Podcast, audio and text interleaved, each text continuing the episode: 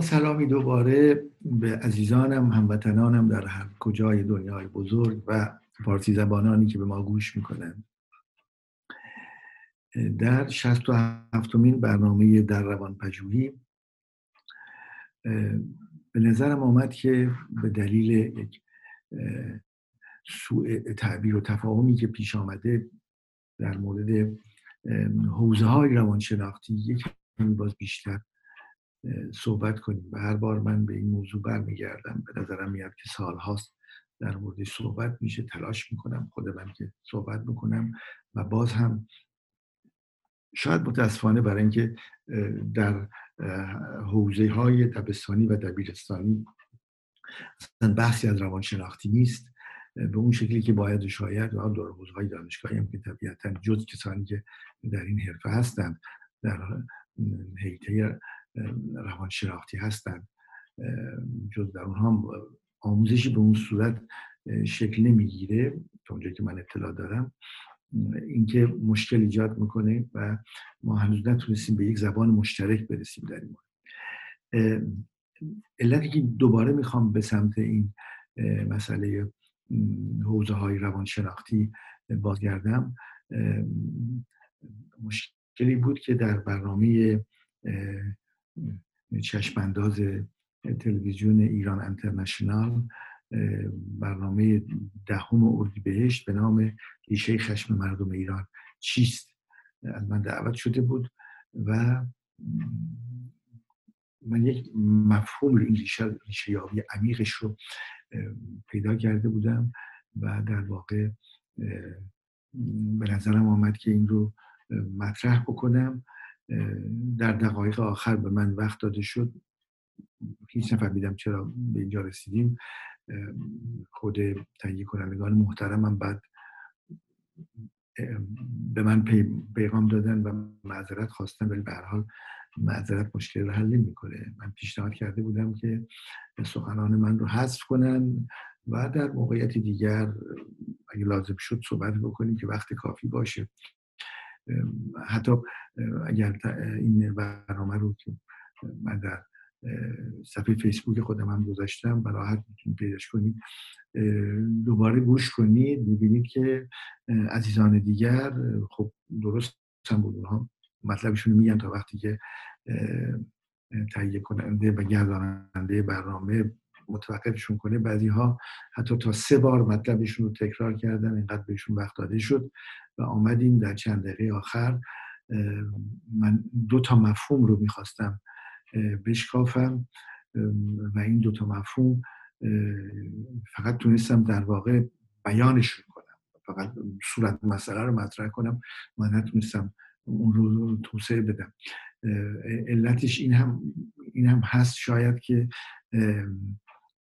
ما هنوز حتی در سطح افرادی که خب حرفشون حرفه خبرنگاری و تهیه کننده و تولید کننده برنامه هست حدود و سغور شناخت در حوزه روان رو هنوز خوب نمی‌دانیم و مخلوط می‌کنیم. همونطور که خب هم نام من به غلط گفته شد و هم عنوانم در هر دو.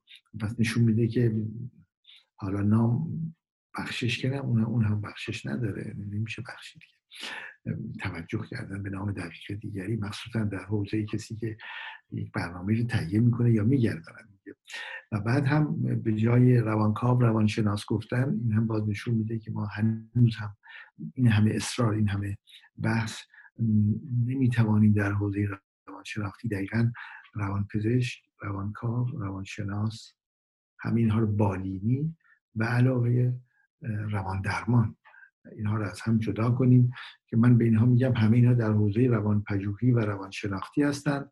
خوشبختانه این کار رو می‌تونیم انجام بدیم. روان شناسی و روان شناختی در زبانهای اروپایی برای هر دو یک کلمه داریم. پسیکولوژی و سایکولوژی که هم خود روان شناسی است به عنوان این رشته روانشناسی و هم همه رو به طور کلی میگیم پسیکولوژی و سایکولوژی. در زبان فارسی این حس رو داریم که به اون قسمت خاص خودش روانشناسی میگیم اون علم روانشناسی میگیم خودش به پنج زیر رشته تقسیم میشه و به کل این چهار رشته در حوزه روان میگیم روان شناختی روان پژوهی اونجاست روان پژوهی اینه که تمام اینها به هر حال احتیاج به تحقیق دارن و با تحقیق میرن جلو و کار می‌کنن. به هر این باز هم یه تجربه دیگری شد که اگر ممکن باشه خود افرادی که برنامه تهیه می‌کنن یا برنامه رو اداره می‌کنن متوجه باشن که حدود و سقور یک جامعه شناس چیست یک روان شناس و روان کام و روان پزشک و روان درمان چیز این حوزه ها چیست؟ حوزه جمعیت. شناسی کجاست و حوزه کسانی که به گونه ای در امر سیاست دخالت می‌کنن سیاست مداران فعالان سیاسی استراتژی کسی که متخصص استراتژیش متخصص استراتژی سیاسی است و کسی که نویسنده است به طور کلی روزنامه نگار اینا همه حوزه هایی دارن که با هم مختلفن و ورودشون به هر مسئله و مفهوم اون هم برای برنامه تلویزیونی که به این شکل وسیع پخش میشه باید دقیق باشه نامشون درست گفته بشه. رشته هایی که در اونها فعالیت دارن عمری رو در اونجا گذاشتن و می‌خوان راجع به صحبت بکنن اونها دقیق اعلام بشه و به همین هم سال باید سال دقیق بشه به حال دو تا پرسشی که اونجا از من شد این بود که پرسش اول اینکه آیا این خشونت خشم خوبه یا بده که از, از سوالات دیگران رسیده بود به من و پاسخ من هم در همونجا روشنه که کار حوزه روان شناختی معلم اخلاق نیستیم ما که بگیم این خوب است این بد است. اون در رشته دیگه باید برن نگاه کنن بهش. شاید از نظر اتیک از نظر قضاوت اونجا هم در حیطه حقوق هم در حیطه سیاست شاید هم تا حدودی جامعه شناسی برای اونم بعید می‌دونم. هم عکس جامعه آنچنان که هست رو می‌بینن اینه که خوب و بدی در حوزه روانشناختی وجود نداره بلکه چه هست اونچه که هست. وقتی تعریف درست خشم و خشونت و این خشم و خشونت رو تعریف درست باید کرد. شاخص های اندازگیری برش گذاشت و گفت که این خشونت کلامی نسبت به ده سال پیش چند درصد اضافه شده. چجوری اندازه گرفتیم و چه خسارات و خسرانهایی داره برای جامعه برای خود شخص به این شکل. بد و خوب مطلق اون مسئله اخلاق هست و مثلا در حوزه علمی نیستیم. در حوزه در واقع همون زبان استورهی و زبان شفایی هستیم که حوزه زبان شفایی و زبان اسطوره‌ای زبانی است که چون دیگری گفته است خوب است یا بد است؟ یعنی فرض کنید به معممین شیعه که برسیم معممین شیعه مجموعی از آیات قرآن علاوه احادیث علاوه روایات رو می‌گیرن این مجموعه رو. و وقتی می‌خوان استدلال کنن چون در یک روایت گفته است خوب است یا بد است یا در یک آیه قرآن آمده از خوب است یا بد است. پس خوب است یا بد است این روابط علت و معلولی وجود نداره. ممکنه بعدش یکم استدلال علت و معلولی بشه ولی در اساس و بنیان ساختار زبانیه دستگاه زبانیه. در واقع معممین یک دستگاه زبانی است که میاد و کلا به علت و معلول کاری نداره. یعنی آنچه که می‌خوانند آنچه که آموزش می‌بینند مجموعه فهم و تفسیر آیات احادیث و روایات هست. پس کلا با علم که از استدلال به رابطه بین علت و معلولی رو تعریف می‌کنه کلا جداست و اصلا دو بخش مختلفن. اونجا زبان شفاهی اسطوره‌ای است اینجا زبان علمی است علت و معلولی. بعد از دکارت. یه روشن این. و ما اکادمی وقتی میگیم در حوزه اکادمیک و علم اینجا هستیم. خب؟ و به همین دلیل وقتی که زبانی رو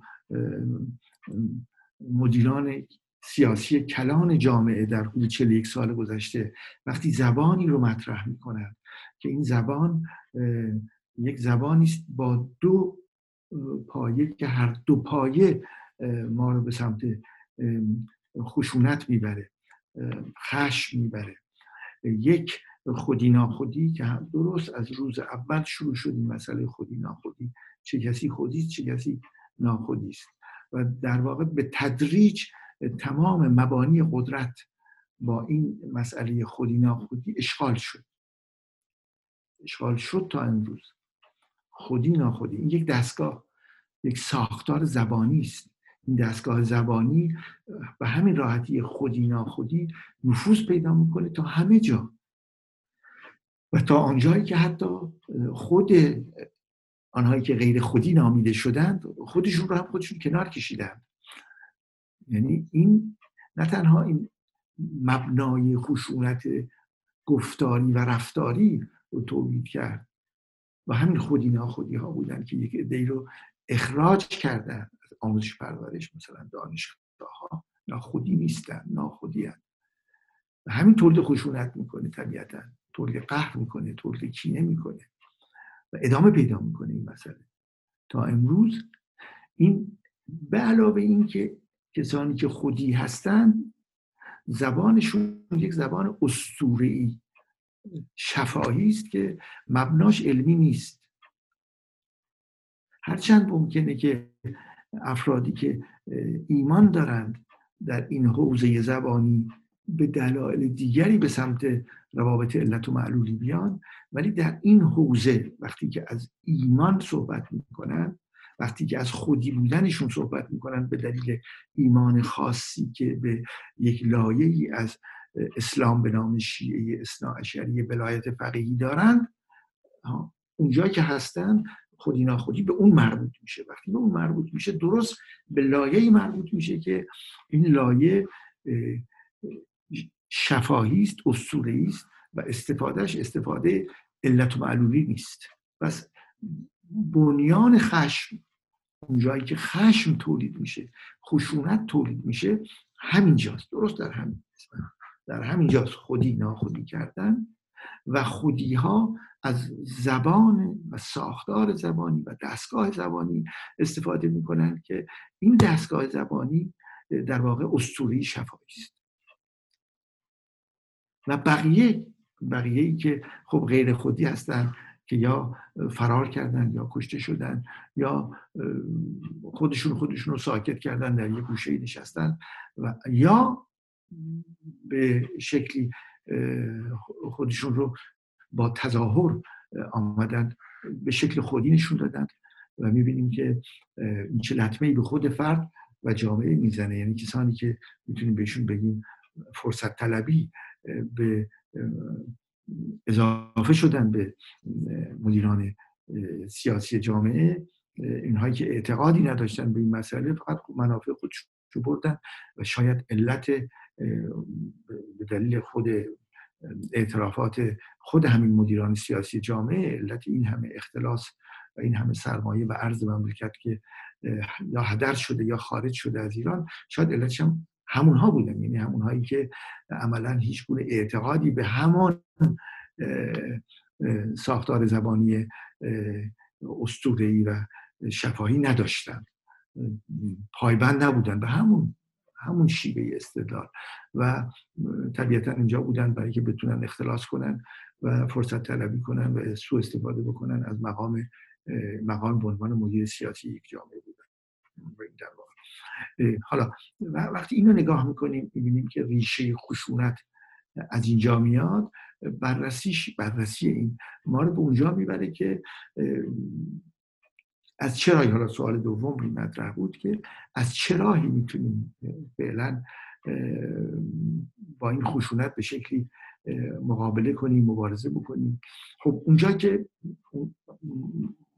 مسئله که شروع شده باهش که نمیشه غیر از یک تعدیلی در نظام کلی مدیران سیاسی جامعه غیر از اون که نمیشه فعلا کاری کرد ولی خب می‌تونه هدف باشه. هدف ای که بگن که کلا باید براندازیم.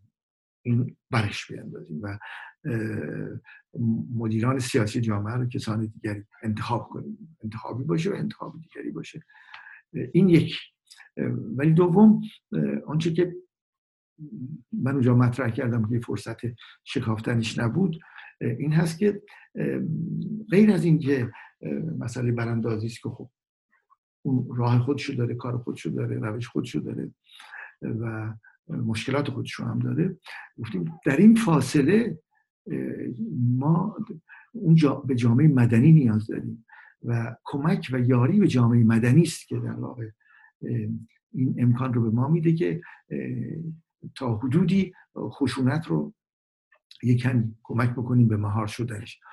بریم به کمک جامعه مدنی. من تصورم اینه که در چل سال گذشته اگر مقداری از انرژی که ما داریم در جامعه مدنی مصرف کرده بودیم یا اگر از این به بعد مصرف کنیم خیلی آرام و عمیق به سمت جامعه مدنی بریم و سعی کنیم که ارتباطات در جامعه مدنی تا اونجایی که ممکنه که به ما مربوط میشه این زبان خشونت رو تا اونجایی که امکان داره اولا معرفی بکنیم که زبان زبان خشونت خودی خودی زبان ابتدایی خشونت هست. ما همه ایرانی هستیم و این یک میلیون هزار کیلومتر مربع به نام ایران. این هر وجبش ملک مشاع هممونه. من به عنوان ایرانی هر وجب به وجب این یک میلیون هزار کیلومتر مربع یک هشتاد میلیونیمه هر وجبش مال منه. این اصله. حالا من خودی ناخودی نمی‌شناسم. من هر اعتقادی دارم. هر اندیشه ای دارم. هر نوع زندگی می‌کنم. حتی ممکنه روان پریش مجنون دیوانه باشم که. بازم یک هشتاد میلیونمه این یک میلیون و هزار کیلومتر مربع مال منه. به من تعلق داره.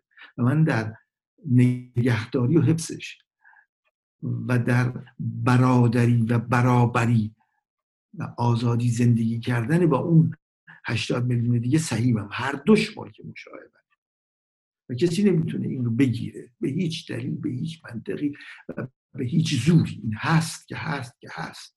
یک هسته یک اصله نمیشه در این تردید گذاشت. وقتی مسئله خودی ناخودی کردیم وقتی متشرع و غیر متشرع کردیم این حق من گرفته میشه. خب من به شکل طبیعی در خشم و خشونت میفتم. یک اصل طبیعی انسانی من گرفته میشه. اساسا منی که زبان پارسی صحبت می‌کنم یا زبان هایی که مال فرهنگ های وابسته به زبان پارسی است. صحبت می‌کنم. هموطنان من هممون با هم هموطنی و این ثبت شده است. کی می‌تونه رو این شک بکنه؟ چه کسی می‌تونه من را غیر خودی بداند در این مورد؟ به همون اندازه خودی هستم که موقعی که به یک وجب این خاک نگاه سوی بشه با 80 میلیون دیگر ازش دفاع باید بکنیم باید بکنیم. به هر کلمه این فرهنگ چه فرهنگ زبانهایی که زبان مادری هموطنان ما هستند. چه زبان فارسی به یک کلمش بخواد حمله بشه 80 میلیون باید دفاع بکنیم ازش. اینه مفهوم در یک مملکت زندگی کردن. هموطنی واژه راحتی نیست که همینطوری بگیم و ازش. هموطنی هم به شکلی به ما امکان میده که از برادری برابری آزادی استفاده بکنیم.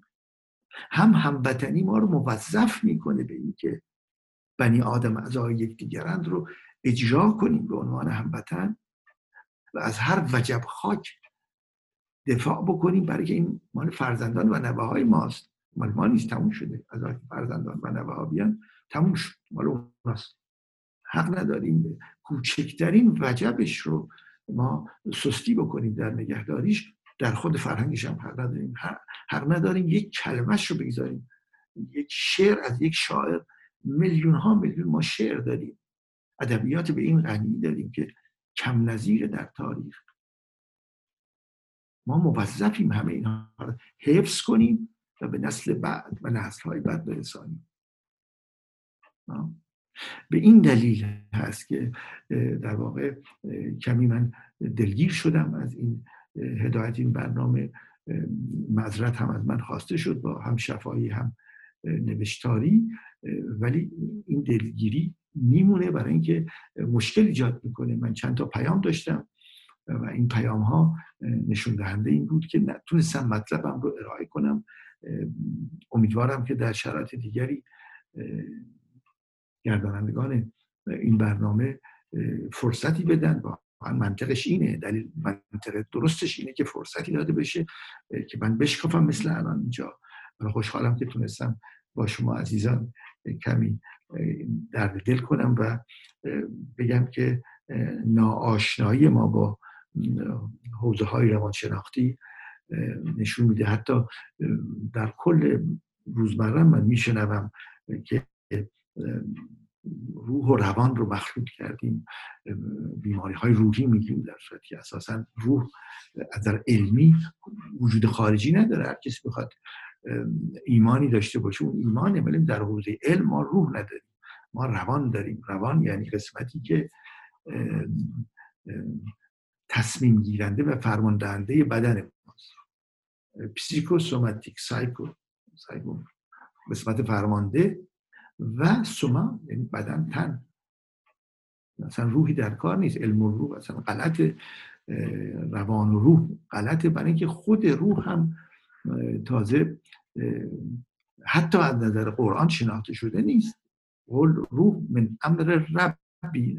از تو پیامبر راجع به روح می‌پرسن. روح مربوط به پروردگار است. اون ربی مربوط به کسی که معلمت راه رو بهشون من نمی‌فهمم پس چجوری می‌تونن امر روحانی رو تعریف بکنن امر روحانی وجود نداره. ممکن امر مذهبی باشه. و کسانی هستند که متخصص اسلام یا شیعه اسنایشری یا شیعه اسنایشری ولایت فقیه هستند. اونچه که می‌شناسیم به متخصص در قسمت های مختلفی هستن ولی ربطی به شناخت روح نداره. روحانی نیستن. به روح کاری نداره این مسئله. خب این این شناخت این حدود و سقور روان شناختی و روان پژوهی و در هر کدام چه تخصصی هر کسی داره به نظر من یکی از مشکلات بزرگ مجموعه فکر می‌کنم شناخت کسانی که در شناخت فرهنگی عنوان روزنامه نگار مدیر تهیه برنامه یا به شکلی حتی میشه گفت تا, تا حدودی کسانی که کتاب های درسی رو تهیه می‌کنند این مشکل رو به نظر من گذاشتن در آموزش و شاید وظیفه همه عزیزانی که در ایران بزرگ در حوزه روانشناختی فعالیت می‌کنن مناسبه که فشار بیارن واقعا که از رادیو تلویزیون روزنامه ها و حتی کتاب های درسی روان رو توضیح بدیم و روان شناسی و روان پژوهی و حوزه های مختلف رو هم روشن کنیم که وقتی میگیم یک روانکاو ازش چه انتظاری داریم؟ چی می‌خوایم برای, برای ما مطرح بکنیم؟ فرقش با یک روانشناس بالینی یک روانکاو بالینی با روانشناس بالینی یا روانپزشک یا روانپزشک قوم شناس یا انسان شناس فرق می‌کنه. فرقا چی است هر حوزه ای کجاست؟ به حال من شب و روز خوشی رو برای همه آرزو می‌کنم. خدا نگهدار.